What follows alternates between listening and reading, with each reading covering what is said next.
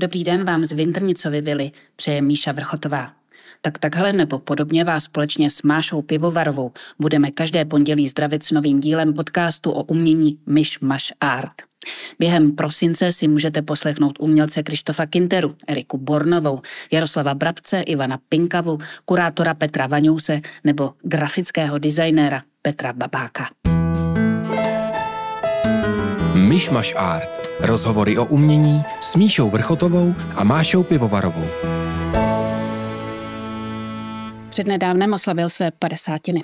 Samostatně ale vystavuje už od roku 1994. Mezi jeho nejznámější rané práce patří například to, později pak Mluviči nebo Upomínka sebevrahům pod Nuselským mostem s názvem z vlastního rozhodnutí Memento Mori.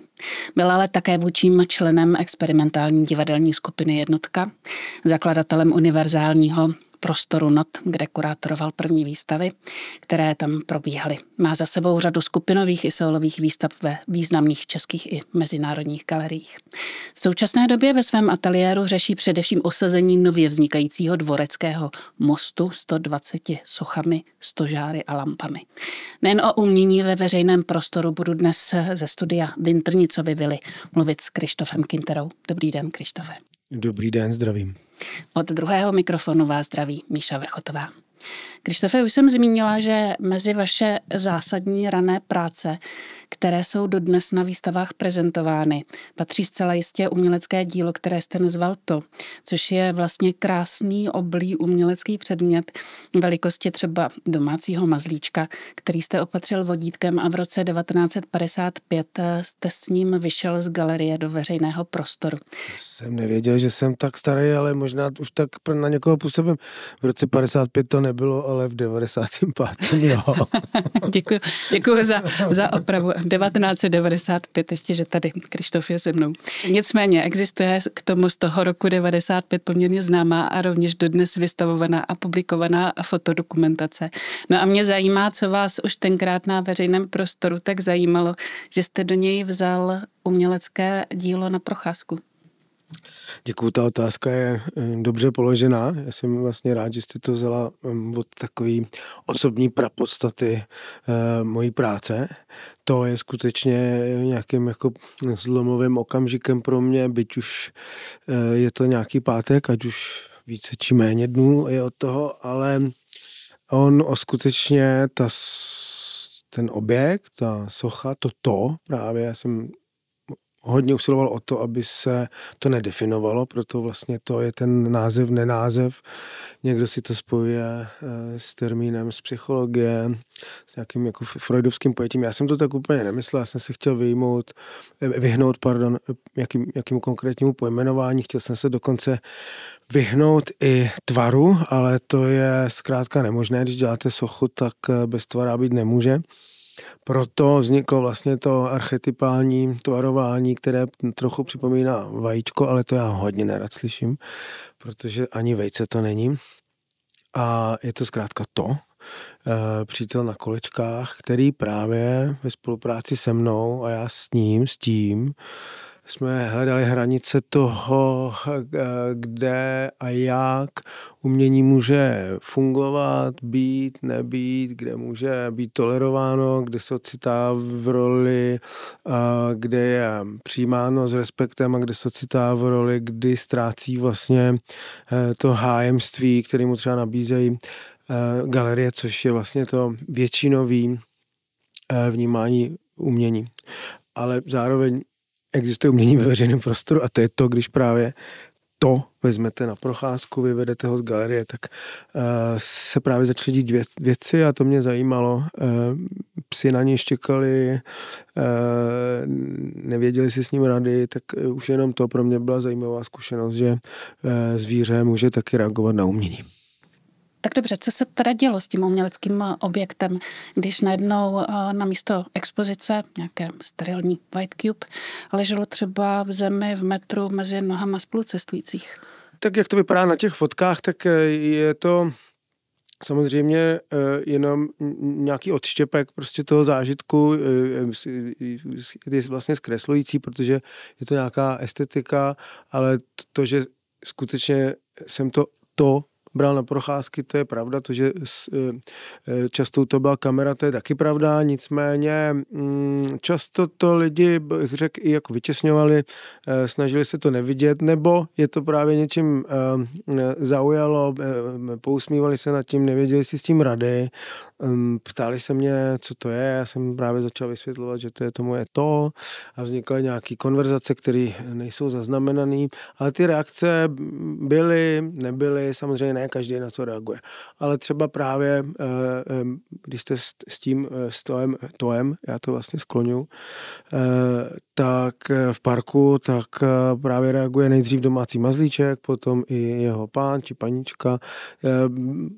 Děli se, děli se věci a samozřejmě každý to vnímá skrze nějaký svoje intelektuální prisma, nějakou svoji optiku, že? takže většinou to byli lidi, kteří rozhodně si to nespojovali s nějakým uměleckým kontextem nebo s historií a dějinami výtvarného umění. Byli to prostě lidi, kteří šli z práce a šli si v zelenině koupit eh, prostě banán a uviděli to na provázku. Prostě se ptali, co se to tak, tady děje a tak. měli tam výtvarné dílo. Napadá mě, že dalším vaším uměleckým objektem byl public jukebox se stovkou skladeb, který bychom také hledali spíš v interiéru než na louce u Sedlčan. Jen připomenu, že než jste ho tam plně funkční instaloval, tak procestoval řadu zemí. Poprvé jste ho představil v Bratislavě, to bylo tuším v roce 2013. A od té doby si ho návštěvníci mohli prohlédnout a pustit na předních výstavách a festivalech od Belgie přes Švýcarsko, Nizozemí, Francii, Itálii až po Velkou Británii. Je pořád váš jukebox na louce u lesa nedaleko středočeské vesnice Hrachov, nebo, nebo ho zase necháváte cestovat? Už necestuje, našel si právě svoje stacionární umístění a já to považuji za takový uh, nemalý zázrak, protože umístit takto, řekněme, komplikovanou akustickou skulpturu eh, do krajiny, do veřejného prostoru nebylo jednoduchý, není to jednoduchý doteďka, protože ona něčím pochopitelně kontroverzní je. Eh, už právě tou svojí akustickou přítomností vlastně kraj, v krajině. Já jsem si toho samozřejmě dobře vědom a myslím si, že umění je tady mimo jiné o toho, aby ty hranice trošku eh, posouvalo, provokovalo, nebylo jenom pro všechny vlastně nějakou líbivou záležitostí, takže tu zodpovědnost za tý se nezříkám. Na druhou stranu ještě to vysvětlím, proč vlastně v krajině, snad nebudu nějak zdlouhavý, když tak mi skákete do řeči a vypínejte mě. Ale ten kontext té sochy je o tom, že já jsem byl právě vyzván, abych udělal něco pro to rozlehlé náměstí v Bratislavě. A když jsem eh, tam byl na oblídkách a uvědomil jsem si tu eh, šírost toho prostoru, tu kubaturu, tu, tu velikost, tak mi došlo, že je potřeba to nějakým způsobem dobře uchopit, téměř vlastně ovládnout a zvuk má tu schopnost opravdu hm, ovládat vlastně velký prostor jo, a umět ho vlastně nějakým způsobem zaplnit. A tím jsem se vlastně dostal k tomu, že vznikne nějaká akustická socha, dokonce tam byly ve hře ještě jako jiný varianty, kdyby se třeba používaly nějaké historické nahrávky z toho místa a tak dále. A pak jsem se ale přiklonil vlastně k tomu vytvořit ten veřejný jukebox, kdy bude možno si vybrat z nabídky 100 různých vlastně tracků eh, abych to ještě upřesnil pro diváka nebo posluchače, který to nezná, nepředstavujeme si jenom moje oblíbené písničky, je to naopak, jsou to spíš různé druhy zvuků, nahrávek eh, a i, eh, které podléhají různým jako distorzím, zpomalením, Eh, pospátku, je tam mluvené slovo. Eh, je to celkem pestrá nabídka, až vlastně po Ticho 4.33 skladbu od eh, Johna Cage například. A, no a pak to jezdilo po světě, to bylo všechno bezva a mezi tím existovala ta vize, že by bylo dobrý pro to najít místo. Já jsem si představoval právě nějakou krajinu, nějaký, nějaký kus lesa, protože vím z praxe, že hrozně dobře fungují kontrasty. Takže vlastně bylo potřeba najít nějakou kontrastní plochu a to se stala ta příroda u obce Hrachov na Sedlčansku. Myslím si, že nejvíc posluchačů si eh, bude eh, váš Public Jukebox pamatovat eh, z vaší velké výstavy v galerii Rudolfinum, která byla v roce 2017. Kde tahle akusticko-sociální skulptura fungovala nejlépe? Na Bratislavském náměstí v Rudolfinu, anebo teď na Palouku u Sedlčan? Ty, tak to je vlastně taky dobrá otázka. Po každý jinak. Eh, dobře, že připomínáte to Rudolfínum, protože tam já jsem ho vlastně naopak z toho eh, venkovního prostoru, který byl tý soše vlastně jako od začátku inertní, naopak jako bral dovnitř jako něco, co prostě přichází zvenku. Tam to fungovalo poměrně dobře, protože ten Ray, eh, který to tam vlastně způsobilo, eh, a mám to docela v dobrý paměti, rád na to vzpomínám, tak eh, vidět tancující prostě třídu ze střední nebo ze základní školy je prostě fajn, ty děcka to bavilo, ale nejen děcka, možná i dost, pár dospělých, tak tam jsem z toho měl radost. A na každém tom místě to mělo prostě nějakou, nějakou odezvu. Eh, je ještě na místě podotknout, že když to cestovalo po zahraničí, tak já jsem asi pětinu toho, eh, třeba 20 těch tracků vždycky ještě eh, uspůsoboval té místní lokalitě. Takže když to bylo v Itálii, tak jsem ve spolupráci s, s, s místními obyvateli, vlastně místními kamarády vlastně vždycky sehnal nějaké ještě třeba eh, místní mm, zvukové nahrávky, místní poezii, místní lidovou hudbu a tím se to vlastně ještě adresovalo pro ty konkrétní místa, aby se s tím ti lidi líp identifikovali. Takže jsem vymazával ty český kontexty, kterým třeba oni nemohli rozumět. Plánujete eh, téma jukeboxu zopakovat? Plánuju. v Podmostí, tak my říkáme eh, nově vznikajícímu prostoru pod Vodeckým mostem. Jedna z těch skulptur je vlastně v návaznosti na, na tu akustickou, ak, akustičnost vlastně toho jukeboxu a je to taky akustická skulptura. Tentokrát ale mm, přizývám ke spolupráci osobu daleko, daleko povolanější, uh, co by uh, zbytněnou erudici vlastně historii zvuku a hudby jako takový, a to je Pavel Klusák. A Pavel Klusák přitakal a já mám radost, že s ním vytvoříme nějaký opravdu ojedinělej playlist a že nebudeme tam zkrátka poslouchat třeba Queeny. Pojďme od vašich zvukových objektů k těm světelným. To je silný dlouhodobý leitmotiv, v tomto případě tedy doslova, vaší tvorby. Připomenu alespoň známé dílo My Light is Your Life, nebo už zmíněnou sochu z vlastního rozhodnutí, která má podobu pouliční lampy, která má vlastně svítit bez přestání. A s motivem světla pouličního osvětlení pracujete také v případě už zmíněného eh, monumentálního uměleckého osazení Pražského dvoreckého mostu, který v současné době vzniká. Je to tak. Um, ten most, jako každý, má dvě strany. Eh, dva, na dvou březích se ocitá a když mluvíme teda o, to, o té světelné instalaci, tak se ocitáme na břehu Smíchovském, potažmo Zlíchovském a ten důvod, proč jsem se vlastně znovu vracel uh, ke, ke zdroji světla, potažmo vlastně ke zdroji veřejného osvětlení.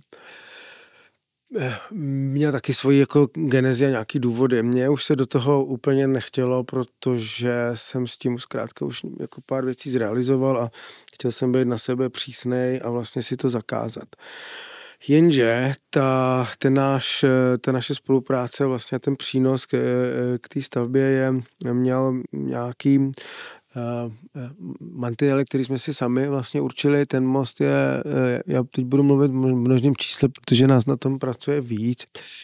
Uh, tak ten most nám přijde elegantní a vel, velmi zdařilej a nechtěli jsme vlastně zasahovat do, do té architektury jako takový. Zaměřili jsme se na to prostředí, které je mm, vedle něj nebo pod ním. A tady v tom případě toho Smíchova je to místo, které bylo vlastně jako trošku problematický, tak je právě jeho vyústění, eh, který eh, vlastně se ocitá v naprostý takový urbání džungli. Jo. Tam vlastně všechny dopravní prostředky, které si dovedeme představit, tak eh, se tam ocitají v jedné multiobrovský křižovatce, vlaky, tramvaje, autobusy, auta, všechno to tam jezdí vedle sebe. A já jsem prostě věděl, že je potřeba přijít s něčím výrazným, viditelným, vysokým. Eh, něco, co bude eh, právě na tomhle území komplikovaným, eh, území nikoho, kde vlastně skoro by ani člověk nevyšel na vycházku, nešel by tam, tak přijít s něčím výrazným a to právě splňovaly ty lampy znova a znova svojí štíhlostí, svojí výškou, svojí proporcí a tím světlem. Takže tam bylo to racionální zamyšlení a ten přesah, který to potom dostalo, bylo v té myšlence, že tentokrát to rozšíříme a, a, a budeme pracovat právě s, ze zdroji světla z celého světa. Takže my momentálně sbíráme svítidla veřejného osvětlení opravdu celosvětově. Máme momentálně 72 států, což je relativně hodně. Ani jsem nečekal, že nám to takto hezky půjde. A, a z těch světel, které takhle sbíráme po celém světě, tak děláme vlastně skulptury, které potom vzniknou a bude z toho vlastně takový, jako taková světelná zahrada, které oficiálně říkáme light removes darkness, světlo zvítězí nad temnotou. Jen připomenu, že eh, na Dvorecký most, který bude spojovat tady Smíchov s Podolím, byla vypsána architektonická soutěž. Druhé místo se svým odvážným návrhem obsadil Santiago Calatrava. Nicméně MOSE realizuje samozřejmě podle vítězného návrhu ateliéru Tubes a ateliéru 6. Ten návrh je volně inspirován kubistickými prvky, se kterými alespoň podle toho, co jsem viděla na některých fotografiích, pracujete i vy. Nebo se mýlim? Nemýlíte se. Eh, je to přesně tak. Ten most ehm, z mého pohledu je elegantním křížencem vlastně kubismu a brutalismu, což jsou, eh, jak dobře víme, esenciální vlastně nějaké eh, etapy, historické etapy eh, vývoje architektury lokální. Ten kubismus je v podstatě světovým unikátem, šperkem a ta vlastně jeho reevokace, nějaký e, znovu vyvolání a znovu pohled na něj si myslím, že je hodně na místě, už jenom tím, že vlastně ten most e, na jedné straně vlastně začíná opravdu, co by kamenem dohodil od vlastně toho semeniště, toho ložiska vlastně té české kubistické architektury. Zároveň kubismus jako takový mě začal díky tomu znovu zajímat a Eh, musím říct, že to je strašně zajímavá eh, látka sama o sobě. Už jenom eh, ideově vlastně umět se dívat na věci z různých úhlů pohledu, z toho by vlastně mohlo být životní krédo každého z nás. Ale když to vemu víc formálně, tak ten rozklad um, objektů do trojuhelníkových, trojuhelníkových ploch je vlastně mimo jiné principem triangulace, což je vlastně základ vůbec mapování světa.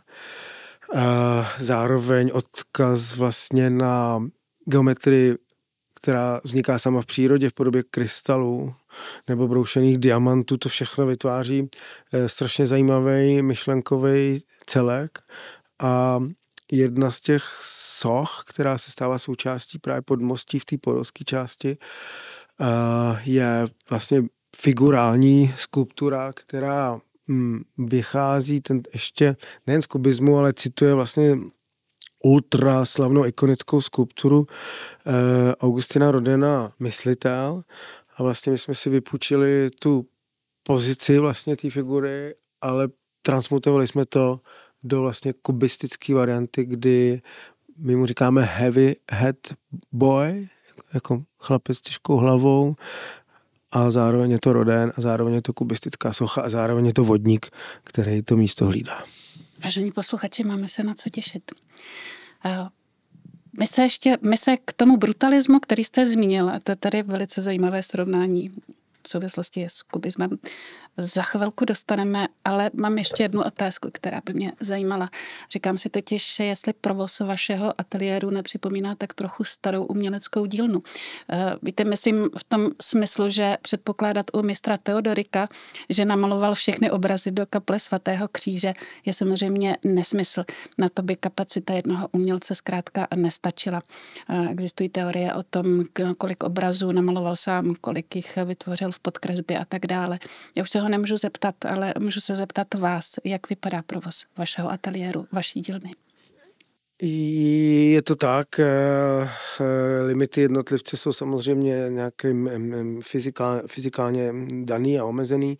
Já dlouhodobě spolupracuju hm, s několika výbornými lidmi, přáteli a kamarády. A mě se na tohle často lidi ptají, je to taková jako kolostivá otázka, protože já docela nerad jako slyším tu, eh, to slovo huť nebo dílna nebo tak, protože já mám pocit, že u nás existuje taková eh, unik, unik, unikátní tak jako biotop jako vztahu. Každý z těch mých spolupracovníků je mm, sám za sebe vlastně i taky umělcem a autorem. Jeden z nich je Richard Wiesner, eh, který je dá, stále a dobře praktikující umělec. Potom Rastislav Juhás, v téhle v téhle triádě my už spolu hrajeme docela dlouho, jako nějaká kapela, to vždycky přirovnávám ke kapele, tam to lidi nad nejvíc začnou chápat, že když kapela eh, složí nějakou skladbu, tak většinou pracují společně, to znamená, že někdo přijde s nějakým nápěvem, s nějakou melodií a ostatní do tváře, tak tam si myslím, že se to nejlíp chápe a do toho k nám přicházejí noví a noví a mladší uh, spolupracovníci, Josef Frihauf, Lukáš Procházka například a další a ty nás zase obohacují tím, že jsou třeba o 20 let mladší a uh, dokážou zase věci, uh, které třeba už nedokážeme my a tohle tvoří nějaký jako unikátní prostředí, který je křehký a pevný zároveň. Tudíž spolutvůrci. Ano. Pojďme zpět k tomu brutalismu v současné době, nejen k brutalismu. Je možné ve veřejném prostoru vidět eh, vaši práci také na Klárově? Eh, v tom zvláštním parčíku naproti Kunsthalle, který sdílí lidé bezdomová, turisté, kteří spěchají nahoru na hrad, určitě i našinci. Donedávna ten parčík byl osazen pouze jednou sochou, která vznikla v roce teď tady v 50. letech v tomto případě ano, v roce 1958 a autorem té sochy je Václav Šimek, jde o dívku z Holubicí. No a tady do toho zvláštně rozžitého prostoru vy jste vstoupil eh, se svým dílem. Vstoupil, vstoupil, ale samozřejmě přesně jak říkáte, nejdřív tam byla dívka z Holubicí, a, která vlastně mě přiměla a, se vůbec podívat na to téma brutalistní architektury a bylo to proto, že ona právě je z toho roku 58, to znamená z doby přinejmenším eh, temně komplikované a vlastně předznamenává v té vlastně uh, oficiální utopii uh, příslip nějakých si budoucích lepších, prosperujících zítřků. Ono tomu tak nebylo. A já když jsem právě do toho parku zase vešel a byl jsem vyzván k tomu tam něco udělat, tak jsem odcházel opět v rozpačitý, protože jsem si vnitřně říkal, sakra, teď ona už tady jedna socha je, co budeme dělat. Takže jsem měl na vybranou, že buď ji budu eh, vytěsňovat, dělat, že tam není, ignorovat, a nebo právě s dívkou eh, eh, narozenou v roce 58 zkusíme něco spolu vymyslet. A mně přišlo zajímavější ta druhá varianta a najednou to, eh, ta myšlenka zkrátka přišla a samozřejmě, že nic není najednou, nic není z, eh, jenom deus ex machina nebo zásah z hůry. Já jsem přemýšlel na tou dobou, která, kterou ona vlastně uvozovala a vyšlo mi z toho, že ta architektura vlastně jako taková měla velmi specifické postavení, protože spousta dalších odvětví zdaleka neměla vlastně tolik možností a svobody, třeba roková hudba nebo nějaká nezávislá kultura s výjimkou snad vážní hudby, kde nebylo vlastně co cenzurovat, ale ostatní vlastně e, živá umění dostávaly celkem velkou dávku vlastně jako nesvobody a, a nějaký cenzury. No a ta architektura ne, naopak ta sloužila jako k chlubení se, co vlastně eh, jsme tady vlastně schopní postavit a celý teď najednou říká celý ten zamyšlení a tím paradoxem, protože jsme to často nestavili my, ale třeba Italové a Švédové a tak dále. No a už to celý vlastně docela silný podloží se tím zabývat, tak jsem se zkrátka rozhodl, že udělám sochy domů. Je tam celkem sedm objektů, dva z nich už neexistují. Je to hotel Praha a ten takzvaný Mordor, tedy ústřední telekomunikační budova na Žižkově, eh, obě ty stavby byly eh, zdemolovány. Mě napadlo, proč jste tam nezařadil také Transgast, který vlastně byl asi nejvíc diskutován, respektive ta demolice byla nejvíce mm-hmm. diskutována tak tam mm, to podlehalo zase nějakým, nějak, nějaký racionalitě, jo, která prostě je nedílnou součástí jakýkoliv realizace. Já jsem e, věděl, nebo měl jsem nějakou představu, že těch domů nemůže tam mm, být neomezeně. My jsme si udělali jako rešerži a vycházeli jsme asi z 32 staveb, o kterých se jako dalo uvažovat, a, ale bylo jasný, že jich tam může být tak maximálně třeba 9-10 Uh, nakonec jich je sedm, protože uh, víc už by bylo asi příliš invazivní, ono to je invazivní i, i bez toho. A ten počet těch sedmi se ukázal jako, že, že tak akorát, ale musel zkrátka něco vypadnout. A ten transgas vypadl v těch jako posledních eh, v, to, v tom finále toho výběru, stejně jako třeba Palác kultury, eh, byl se dlouho držel nahoře v souboji hotelů eh, mezi Kotvou a Májem, to prostě vyhrála Kotva. A tak, takhle se zkrátka uvažovalo, ale hlavně to mělo dohromady dávat nějaký urbanistický právě celek nějakého modelu města, takže máme hotel, máme kostel, máme banku, máme ústřední telefonní budovu a máme televizní vysílač a máme utopy Karla Práva Pragra, eh, ty, ty superstruktury města nad městem, který nikdy nevznikly. Takže on to dohromady dává eh, nějaký takový vymyšlený celek. Tím obchodním domem je Kotva od manželů Machoninových. Mimochodem slyšela jsem váš názor, že by z Kotvy byla skvělá galerie. To by teda byla. to si představte, souhlasíte, ne? No, naprosto. Světová. A vedle vás už to někoho napadlo, že by bylo skvělé tam tu galerii udělat? No to ne. Případně ji provozovat. No, no právě, no tak na, na, napadne leda z koho, leda z co, ale pak už je velký rozdíl mezi tím, kdo ty myšlenky a nápady dokáže zrealizovat a tohle je docela odvážná myšlenka. Um, musel by být na to nějaký prostředky, ale není to asi nemožný, no. Uh, ale asi to my dva nebudeme. musí, musí s tím přijít někdo jiný. Ty vystavené objekty jsou spíše než eh, klasické architektonické modely vlastně sochy, i vy o nich takto mluvíte. To je docela zajímavý výtvarný úkol, eh, jak socha pojme dům, architekturu. Rozhodně. Mě to strašně bavilo. Byl jsem eh, šťastný, že ještě, ještě začnu lehce obšírně, nebojte se. Myslím si, že pro umělce je nejtěžší vlastně umět měnit eh, žánry. Zase, když přirovnám to možná s muzikantama, tak vlastně eh, přepnout prostě z, třeba z hardcoreu do jazzu eh, nebo do vážné hudby musí být pro ně zajímavý a podobně to jako u těch umělců, jo, že vlastně já jsem touto realizací dělal něco, co jsem předtím nikdy nedělal, nikdy jsem se tím nezabýval a o tom mě to vlastně víc bavilo a tím pádem vystupuji z těch jako rutin, jo. A to je vždycky strašně přínosný a, a na, na, na, mě to jako naplňuje, že neopakuju něco, co už mám naučený. Zároveň je to nejtěžší, si myslím, pro každého umělce, protože nikdo z nás nedokáže vystoupit eh, z vlastního stínu a máme nějaký eh, prostě postupy, máme nějakou barvu hlasu, máme nějaký dovednosti, takže nikdy neutečeme sami před sebou. No ale tahle práce vlastně to zamýšlení se nad tím, co je vlastně, jak se dá udělat socha domu, zdali pak už dům dávno sochou vlastně není, jo, to je vlastně o tom úhlu pohledu, mně přijde, že je, akorát jde o to, jak se na to vlastně díváme, sochy jsou vlastně obývané domy. Je to otázka toho měřítka možná, kdy se koukáme na sochu a kdy už se koukáme na barák, tak. nebo?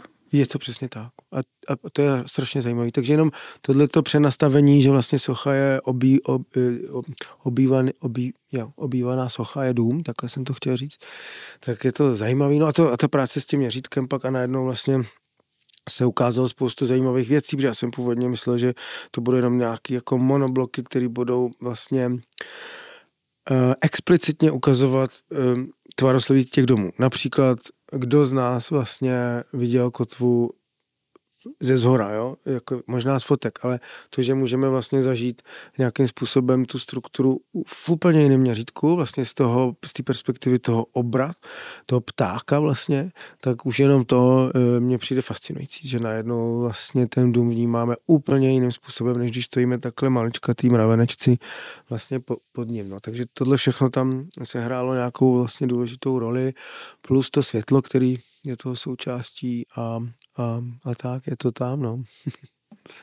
U té kotvy konkrétně jsou tam najednou vidět vlastně půdorysy, které tam Machoninovi připravili z těch několika hranů, podobně jako u Pragerovy komerční banky, což je uh, vlastně mm-hmm. osmi hran, mm-hmm. tak najednou je možné to nahlížet úplně, úplně z jiného úhlu, jiné perspektivy.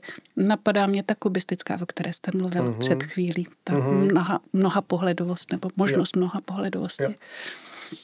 Už víte, dokdy eh, sochy skvělých staveb z divné doby budou instalovány na, nebo mohou být instalovány eh, na Klárově? Tak eh, je to věc dočasná, to je taky důležitý zmínit vlastně z toho vůbec jako principu umění ve veřejném prostoru a ve městě zvlášť. Nebylo to úplně jednoduché tu věc tam prosadit. Vlastně to podléhalo regulérnímu stavebnímu povolení což si asi každý dokáže představit, co to všechno znamená, takže k tomu jsou dost rozsáhlý přípravní práce a tak hodně vysoké složky všemožných schvalovacích dokumentů a vyjadřovaček. Je to paradox, málo kdo si to uvědomuje.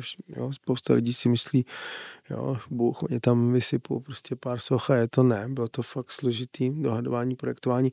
To vzniklo ve spolupráci s Kunzhale a vlastně Eh, s Ivou Polaneckou, která vlastně tohle vyběhávala a spousta dalších lidí, takže je to, ano, úsilí jako celého, vlastně celého bloku, eh, prostě skupiny lidí, kteří na tom pracovala, nejenom mě.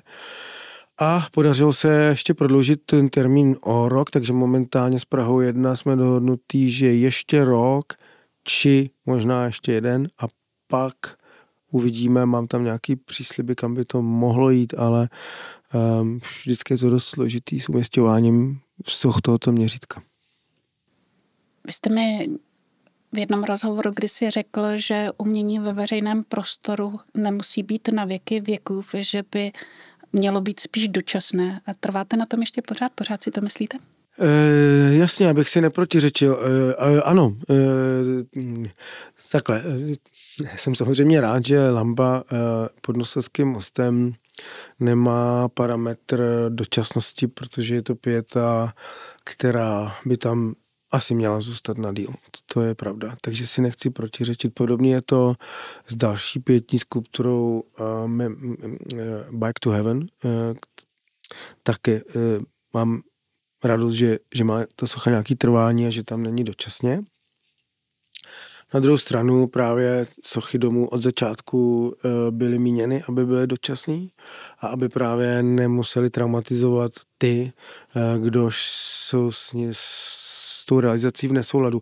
A tenhle princip vlastně umožňuje potom, aby bylo město jako živoucím organismem, aby jsme nemuseli právě zkrátka, jak jsem řekl, být traumatizovaní tím, že se umístějí sochy na věky věku. Takže ta dočasnost potom hraje důležitou roli i pro nějakou rozmanitost, diverzitu a možná i radikalitu nějakých projektů, protože vždycky s nám může být i úlevou, že ta věc tam za čas prostě nebude a bude tam jiná, nebo bude jinde říká Krištof Kintera. Pojďme na závěr pozvat do Humpolecké osmičky, kde probíhá skupinová výstava, eh, které se jako vystavující umělec také účastníte. Ano, eh, stavte se v osmičce, je to, je to, budeme rádi, je to kolektivní výstava právě skupiny uh, uh, uh, autorů, s kterými já dlouhodobě spolupracuji.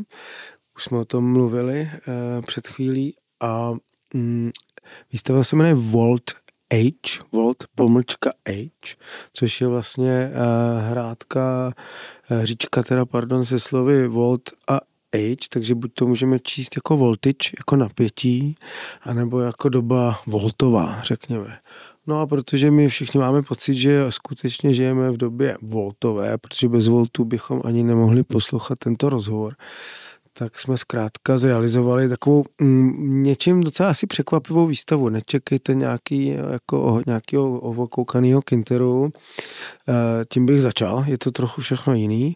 A, a hlavně se nám podařilo spolupracovat e, s opravdu výjimečnými postavami e, z místní nebo z okolí Humpolce, a to je pan František Daněk a Kamil Machian, kteří jsou neuvěřitelnými hm, hrdiny a zároveň sběrateli izolátorů, vysokonapěťové sítě a vlastně jsou eh, spouštěcím momentem vůbec, proč jsme pracovali vlastně s tématem vysokonapěťové elektřiny. Je to vlastně sbírka pana Františka Daňka, která tam je, hraje dost důležitou roli v té výstavě. Do kdy je ta výstava? Výstava je do půly února a pan František má, Daněk má druhou největší sbírku izolátorů na světě. Tak to je určitě velký důvod rozjet se do Humpolce. Detaily, eh, milí posluchači, najdete na webových stránkách osmičky. Krištofe, já vám děkuji za rozhovor i za to, že jste za námi do Vintrnicovy vily přijel a přijít do původní vily, která byla postavena podle návrhu architekta Adolfa Lose. Můžete samozřejmě i vy, milí posluchači. Otevírací hodiny i zajímavý program vily najdete na webových stránkách www.losovavila.cz. Krištofe, díky. Já moc děkuji za pozvání eh, a za pěkný rozhovor a ať se vám všem dobře ve zdraví daří. A za pozornost vám děkuje Míša Vrchotová.